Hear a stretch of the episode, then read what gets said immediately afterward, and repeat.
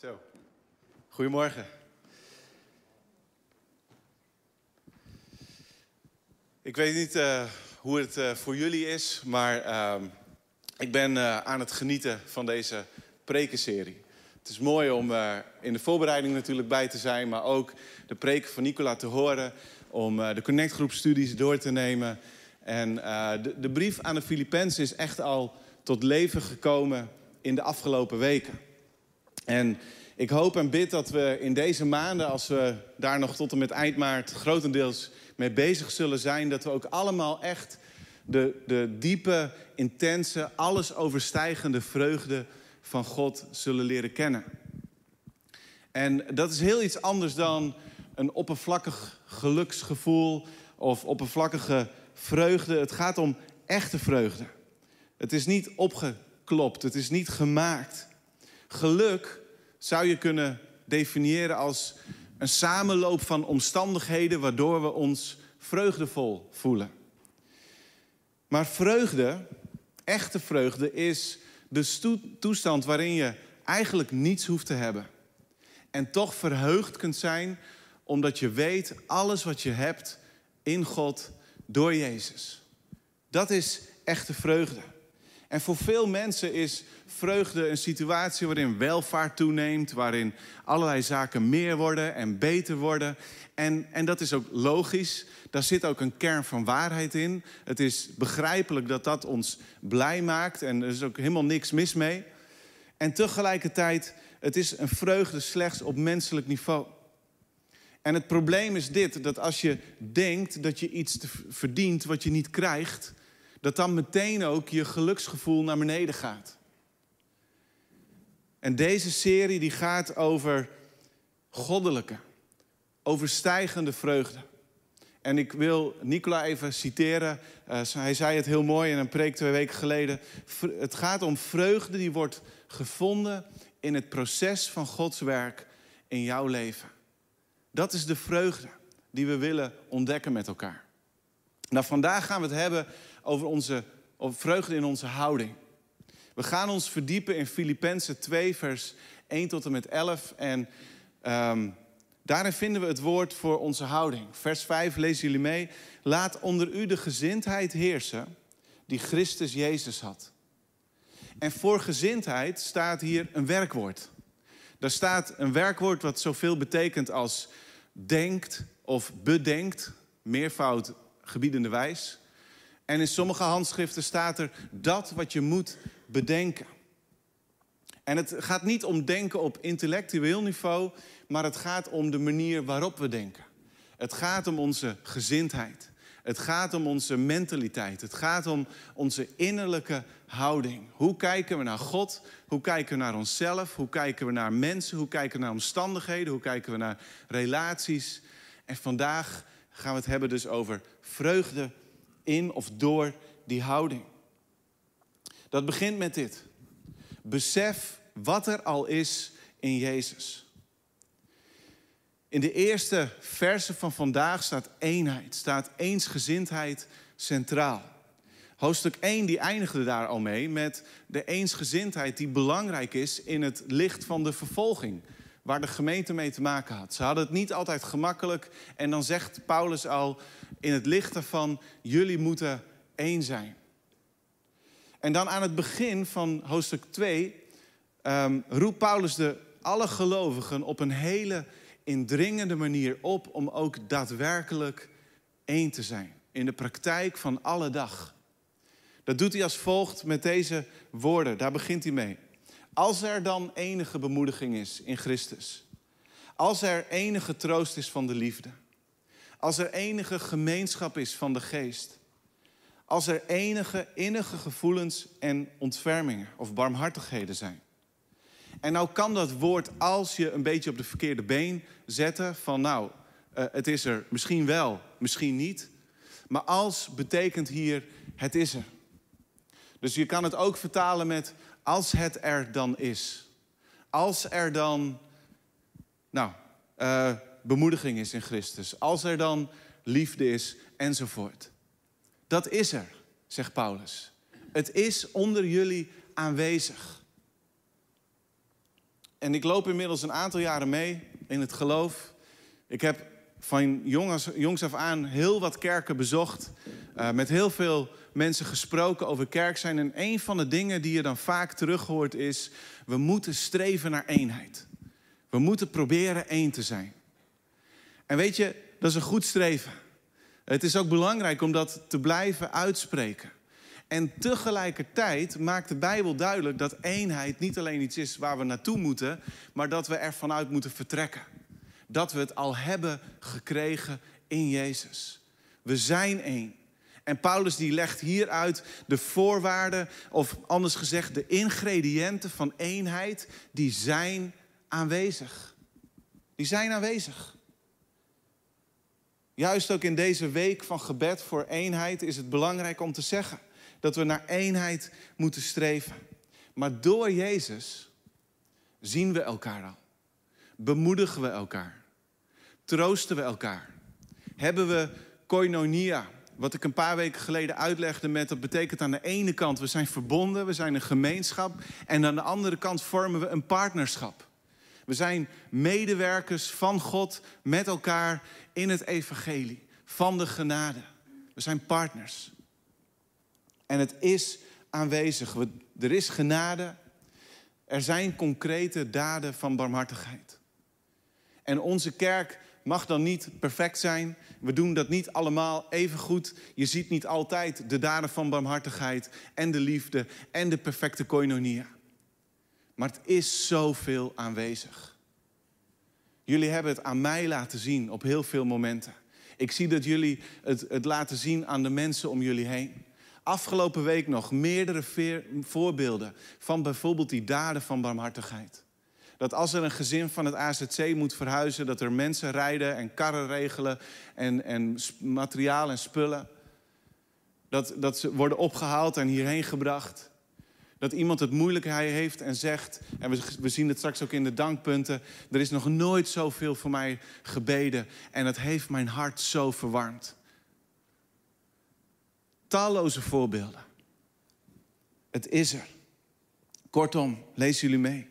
De voorwaarden en de ervaringen van eenheid zijn aanwezig in de kerk en ook in die van ons. En dat is super mooi. En dan het tweede. Bedenk altijd wat tot eenheid leidt. Vers 1 en 2 vormen één geheel. Dus we moeten beseffen wat we al hebben in Jezus. En dan gaat Paulus verder, lezen jullie mee, vers 2. Maak dan mijn blijdschap volkomen. Maak mijn vreugde compleet. Doordat u eensgezind bent, hetzelfde denkt, dezelfde liefde hebt, één van ziel bent en opnieuw één van gevoelen, of er staat ook letterlijk weer hetzelfde woord, het ene denkend. Maak mij dan volmaakt gelukkig, zegt Paulus.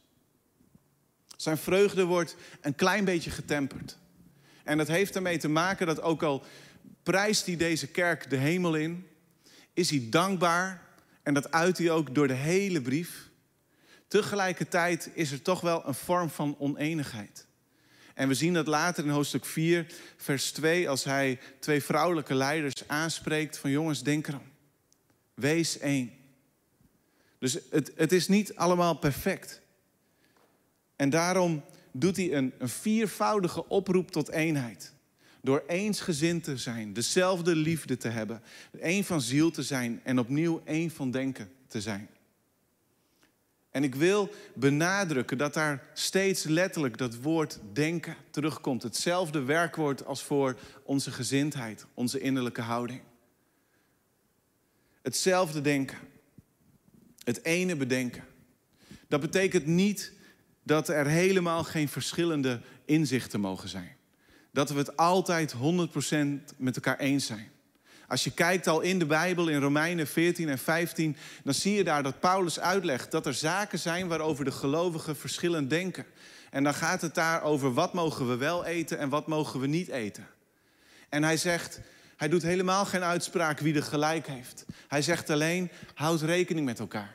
In het bijzonder, degene die sterk staat in zijn overtuiging, houdt rekening met degene die er zwakker in staat. Zorg ervoor dat wat jij doet en hoe jij dat zegt en uitspreekt, dat het niet een struikelbrok wordt voor een ander in zijn of haar geloof. Maar we zullen het niet 100% over alles eens zijn. En door de brieven van Paulus maakt hij wel heel erg duidelijk: er zijn een aantal zaken over wie Jezus is, wat hij heeft gedaan. Er zijn een aantal fundamenten van ons geloof. Daar, daar mogen we niet over van mening verschillen. Zoals Augustinus zei: eenheid in de hoofdzaken, verscheidenheid in de bijzaken, maar liefde in alles. Daar gaat het om.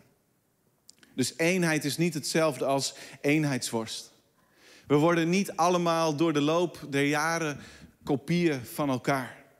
En het heeft te maken dat we, zoals we hier zijn, een enorme diversiteit kennen aan achtergronden en levenservaringen en uh, tradities en gewoontes. Maar we zijn wel één. In termen van muziek, weet je, we spelen soms een verschillende toon. Maar het idee is wel dat die verschillende tonen met elkaar in harmonie zijn. Een harmonie vormen. Harmonieus Eenheid heeft alles te maken met een harmonieus, een goed samenwerkend geheel. Ik heb het zo gezegd en jullie kunnen dat meelezen. Eenheid betekent dus niet dat we geen verschillende inzichten hebben. Maar dat we dezelfde houding en dezelfde doelen hebben. Daarin is eenheid. Dus bedenk altijd wat tot eenheid leidt. Dat moet je focus zijn. Dat moet de gerichtheid van je denken zijn. Als ik kan kiezen tussen reactie A en B. Als ik kan kiezen tussen nu boos en verbolgen zijn of vergevingsgezind. Als ik kan kiezen, word ik nu bitter of word ik nu beter? Kies dan altijd voor datgene wat het meest de eenheid bevordert. Ten derde, beoefen de benodigde houding. Onzelfzuchtige nederigheid. En ik gebruik daar het woord oefenen omdat, weet je, we, zijn daar niet in één keer. Maar als we iets gaan doen, dan leren we ook om dat te doen. Dan leren we om dat te zijn. Oefenen baart kunst. Dus daarom beoefen de benodigde houding. En dan komen we langzamerhand bij de kern van dit gedeelte. En misschien wel de kern van de Filipense brief. In ieder geval een van de belangrijkste zaken. We moeten beseffen dat de voorwaarden voor eenheid er al zijn. Dat eenheid vooraan in ons denken moet staan. En dan komen we nu bij de innerlijke houding die daarvoor nodig is. Laten we lezen hoe Paulus het zegt in vers 3 tot en met 5. Hij zegt: Handel niet uit geldingsdrang of eigenwaan, maar acht in alle nederigheid de ander belangrijker dan jullie zelf. Heb niet alleen uw eigen belangen voor ogen, maar ook die van de ander. Laat onder u de gezindheid heersen die ook in Christus Jezus was. Het tegenovergestelde van nederigheid is trots. En vreugde wordt geblokkeerd zodra er trots en, en egoïsme, egocentrisme in ons leven binnensluipen. Dan verdwijnt vreugde. En de grondhouding van, van dat egoïsme is, en misschien zou je kunnen zeggen, de grondhouding van alle zonden die er zijn, is trots. Trots leidt tot boosheid, tot dronkenschap, tot verdeeldheid, tot hebzucht en zo ontzettend veel meer. En wat vandaag belangrijk is, trots leidt ook tot geldingsdrang, eigenwaan. En dat je alleen maar oog hebt voor je eigen belangen. Het is, even heel sterk uitgedrukt met de woorden van C.S. Lewis, trots de anti-God houding. De tegenover God mentaliteit. Trots staat ontzettend ver af van wie God is. En hoe, hoe Hij, ja, ik zou bijna zeggen in het leven staat, maar dat klinkt een beetje oneerbiedig. Maar wie God is. God is precies het tegenovergestelde van trots. En wij zien trots vaak heel goed in anderen, maar wat minder goed in onszelf. Wanneer we, um, of eigenlijk zit het in ons allemaal. Wanneer we ons stiekem een klein beetje beter voelen dan een ander. Wanneer we neerbuigend op iemand neerkijken. Wanneer we ten koste van alles ons eigen gelijk willen halen. Wanneer we denken, ik weet het. En daarmee bedoelen we eigenlijk, ik weet het beter dan jij. Wanneer we de neiging hebben dat anderen vooral zien wat wij allemaal weten. Wat wij allemaal kunnen. Wat wij allemaal hebben gepresteerd. Trots zit in ons allemaal. Ook in mij. En we storen ons er enorm aan bij anderen. Maar van onszelf hebben we het meestal niet heel erg door. Alleen het zit in ons allemaal. En neerkijken is niet de manier waarop we door het leven moeten gaan. Trots is niet de manier. De dominee Jesse Jackson die zei: Never look down on anybody unless you're helping him up. Even vertaald, kijk nooit op iemand neer, tenzij je hem omhoog helpt. Dus Paulus roept ons op, zeg nee tegen geldingsdrang. Tegen rivaliteit staat er letterlijk. Tegen zelfzuchtige ambitie. Zeg ook nee tegen eigenwaan. En hij gebruikt daar het woord kenodoxia. Dat betekent uh, eigenlijk een holle, een lege glorie. Weet je, we, we, we doen allemaal wel eens iets om gezien te worden. Om opgemerkt te worden. Om onszelf op de borst te kloppen. Misschien ben je verliefd op, op de schijnwerpers geworden. Op de status, op, de, op het aanzien, op de macht, de invloed die je dat geeft. Maar het is een leeg aanzien. Het stelt niets voor. En aanzien is voor veel mensen een hele grote verleiding. Het is leuk om bewondering te oogsten, om een, een plek op het podium te hebben, om, om door anderen gevleid te worden, om een gezaghebbende mening te kunnen uitdragen. Maar hoeveel verdeeldheid wordt er in onze wereld niet gezaaid? Doordat mensen uit zijn op hun eigen aanzien, op hun eigen eer, op hun eigen gelijk, op hun eigen voordeel.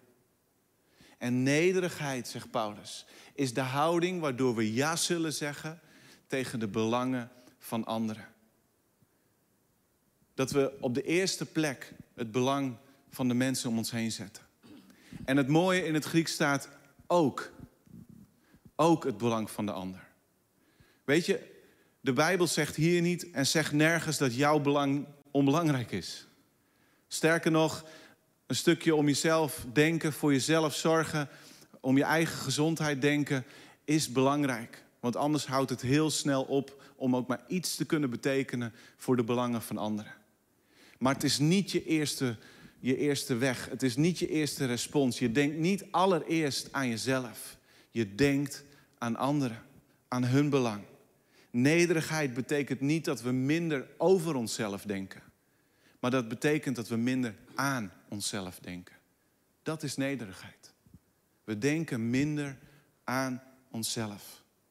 En Jezus die vertelt hoe de leiders in de wereld vaak de neiging hebben om niet te leiden, maar te heersen of te overheersen. En hij zegt, hij spreekt dat aan uh, in Matthäus 20, lezen jullie mee, zo mag het bij jullie niet gaan.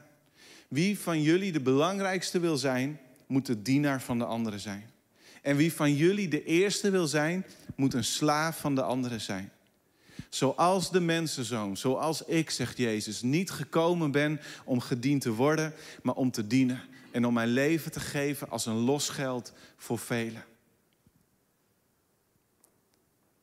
Dat is het denken van Jezus. Dat is de houding van Jezus. Die we nodig hebben om eensgezind te zijn.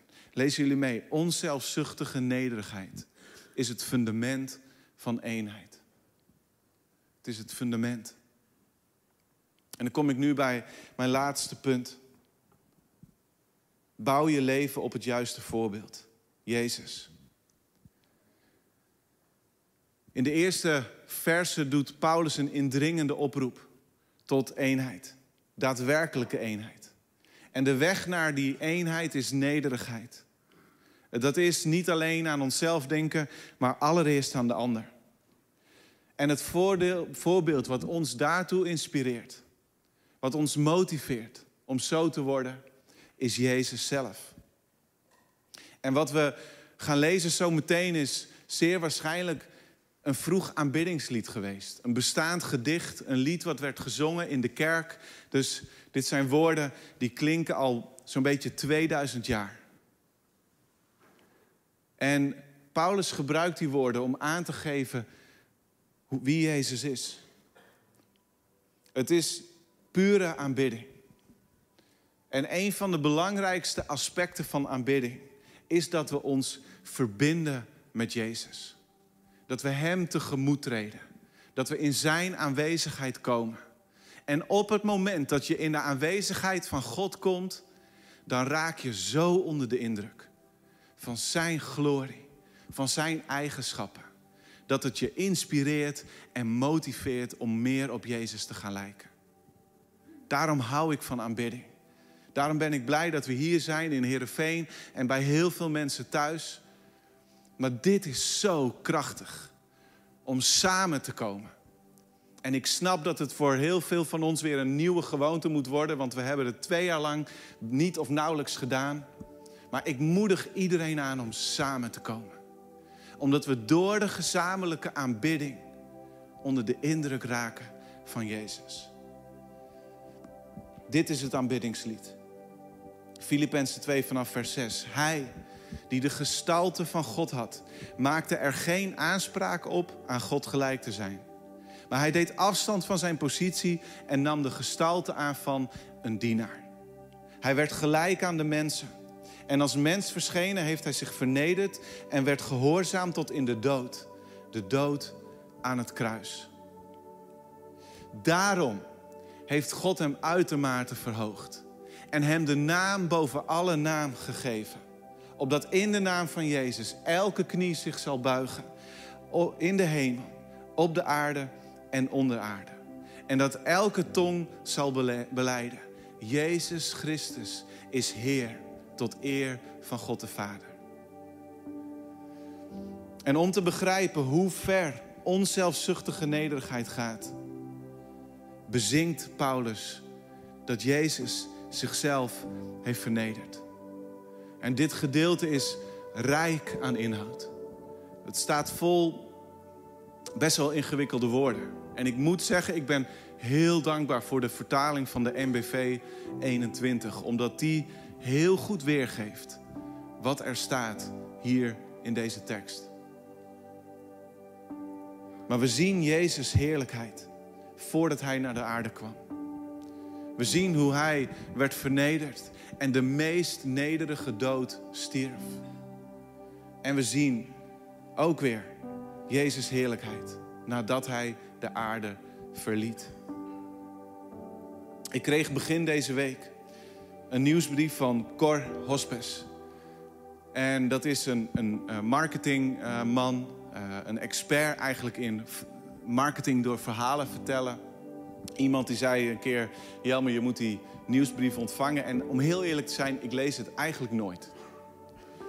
Maar maandag ging ik hem lezen. En hij is geen christen, maar daarom vond ik het juist wel treffend wat hij schreef. Over wat hij heel vaak ziet in bedrijven. Hij zegt al die valse authenticiteit. Al die managers die helemaal niet houden van mensen. Waar zijn de hartelijke voorbeelden van dienend leiderschap en gemeende empathie? Waar zijn aandeelhouders die verder kijken dan hun eigen portemonnee? En dan heb ik het nog niet eens over al die bubbels en baasjes en die nutteloze online stammenstrijd waarin het vooral draait om iemand anders afkraken en voor jezelf scoren. En hij beschrijft eigenlijk heel treffend wat wij vaak denken hoe het is om de ladder van het leven te beklimmen. Er staat hier een trap. En weet je, we hebben vaak het idee dat als je hogerop wil komen in het leven, dat je promotie moet maken. Dat je op andere mensen moet neerkijken en vooral moet benadrukken wie jij wel niet bent en wat jij hebt gepresteerd. We denken dat een nieuw huis, een grotere auto, de nieuwste technische stufjes, snufjes ons verder brengen en ons gelukkiger maken. We denken vaak dat we met de ellebogen moeten werken. Dat we andere mensen achter moeten laten. Dat we, dat we ons ten koste van iemand anders door roddel of de achterklap... of door gewoon ronduit vuil te handelen... dat we er beter en sterker van worden. Dat ons macht wordt vergroot. Dat ons kans op seks wordt vergroot. Dat, dat we rijker worden. Dat we beter worden. Dit is onze weg omhoog. En weet je, dit is volledig tegenovergesteld aan de weg van Jezus. Jezus die was in de hemel. Hij, hij was God. Hij was gelijk aan God de Vader en God de Heilige Geest. Hij bezat alle eigenschappen die God God maken. Hij was buiten de tijd. Er was pure liefde. Hij was alwetend, almachtig. Hij werd aanbeden door miljoenen engelen. En toch daalde hij af. Hij legde zijn heerlijkheid af. Dat betekent niet dat hij geen God meer was trouwens. Maar dat betekende dat hij als het ware een sluier legde over zijn goddelijke mogelijkheden. Dat bijvoorbeeld op het moment dat Petrus zei: Jezus, maak u, maak u los, uh, bevrijd u zelf. Dat Jezus zei: Weet je, inderdaad, ik kan op dit moment duizenden engelen vragen om hier te komen en het kruis bij mij weg te houden. Maar ik doe het niet. Dat is zijn heerlijkheid afleggen. Hij werd mens. Hij nam de gestalte aan, zegt Paulus, van een dienaar.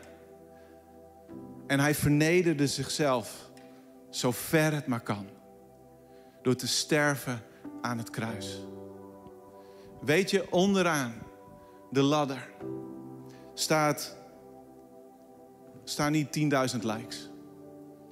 Staan niet 1 miljoen nieuwe volgers voor al mijn social media accounts. Er staat zeker geen pot met goud. Er ligt niet meer macht en aanzien. Maar er staat een voetenwasbak. Dit is een echte voetenwasbak. In het eerste jaar dat ik in deze gemeente ging werken, of eigenlijk in de zomer ervoor, gaf een goede vriend van mij gaf mij deze voetenwasbak. En zei Jelmer om nooit te vergeten wat jij gaat doen. En ik heb geprobeerd om het nooit te vergeten. De ladder die ik wil beklimmen is een ladder die ik af wil gaan. Om te dienen, om de voeten te wassen, om tot de meest nederige taken te doen, omdat het niet gaat om mij, maar het gaat om jullie, het gaat om mensen bereiken met Gods liefde.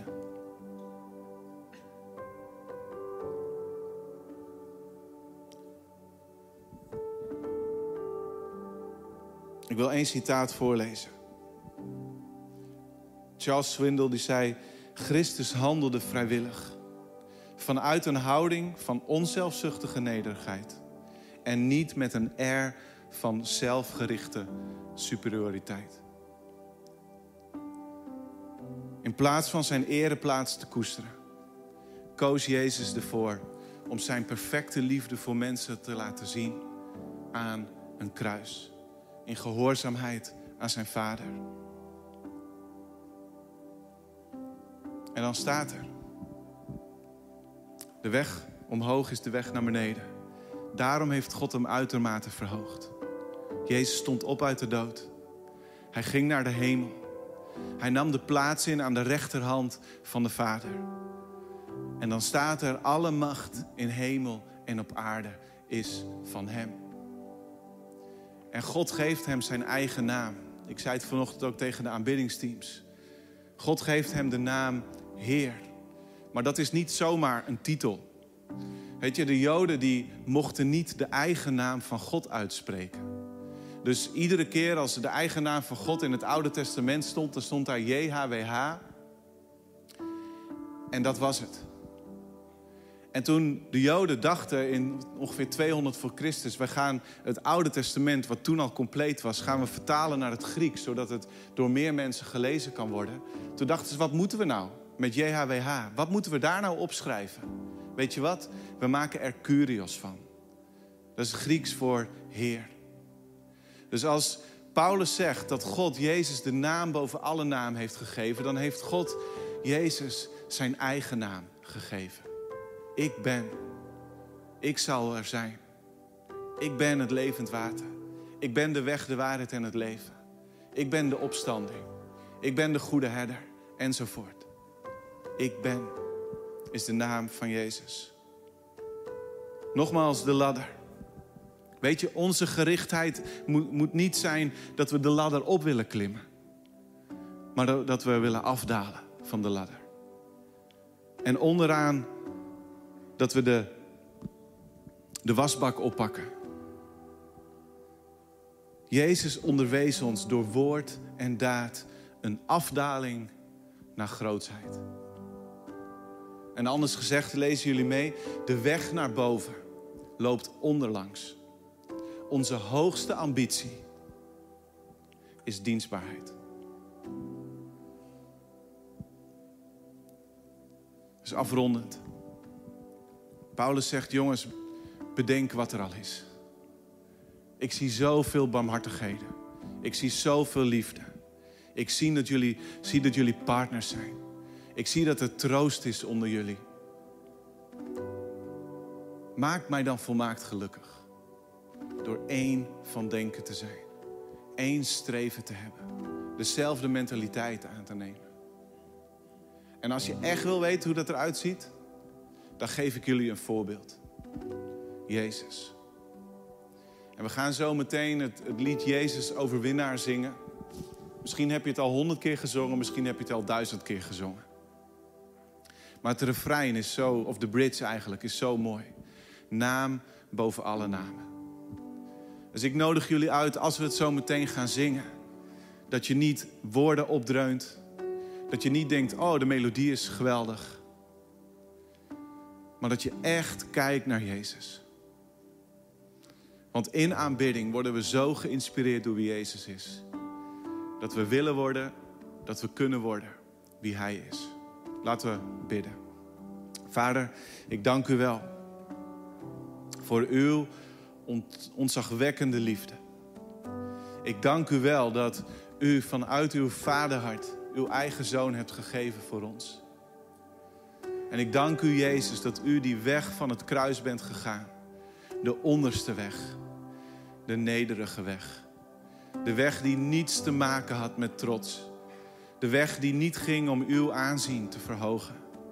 De weg die niet ging om uw comfort groter te maken. Heer, maar het was de weg om ons leven te geven. Om ons te verzoenen met uw Vader. Om de relatie te herstellen. En ik wil iedereen de kans geven die misschien die keus nog niet bewust heeft gemaakt. Om, om een relatie met God te krijgen door Jezus. Om vergeving van de fouten. Om herstel van het verleden te vinden. Dan wil ik je die kans nu geven. Om je hand omhoog te steken. Om het zacht mee te bidden thuis. Om het digitaal aan te geven. Maar ik wil je vragen om met mij mee te bidden. Als je die keuze maakt op dit moment. Jezus, ik dank u wel dat u zoveel van me houdt. En ik beleid dat ik fouten heb gemaakt. Ik beleid dat het soms ging om mezelf. En nu wil ik mijn leven overgeven. Ik wil met u leven. Ik wil van u zijn. Ik aanvaard wat u hebt gedaan aan het kruis voor mij. En ik dank u dat u mij op dit moment leven geeft. Een nieuwe schepping maakt. In Jezus' naam. En ik dank u, Heer, voor alle nieuwe scheppingen die hier zitten. Heer, we mogen een nieuwe mens zijn. Heer, die, voor wie het niet gaat om eigen dunk, eigen belang, maar voor wie het draait om u en de ander. Heer, ik bid dat we in deze dagen, als we het nog een keer doorlezen, als we met de Connect-groep het bestuderen, als we in onze eigen persoonlijke tijd met de Bijbel de woorden van Filippenzen 2 tot ons nemen. Oh Heer, dan bid ik, maak ons kleiner, zodat u groter kan worden. Heer, help ons om de ander mooier te maken, beter te maken, beter tot zijn recht te laten komen. Heer, mogen we er zijn om andere mensen aan te moedigen. Vanuit een nederige houding. In Jezus' naam. Amen.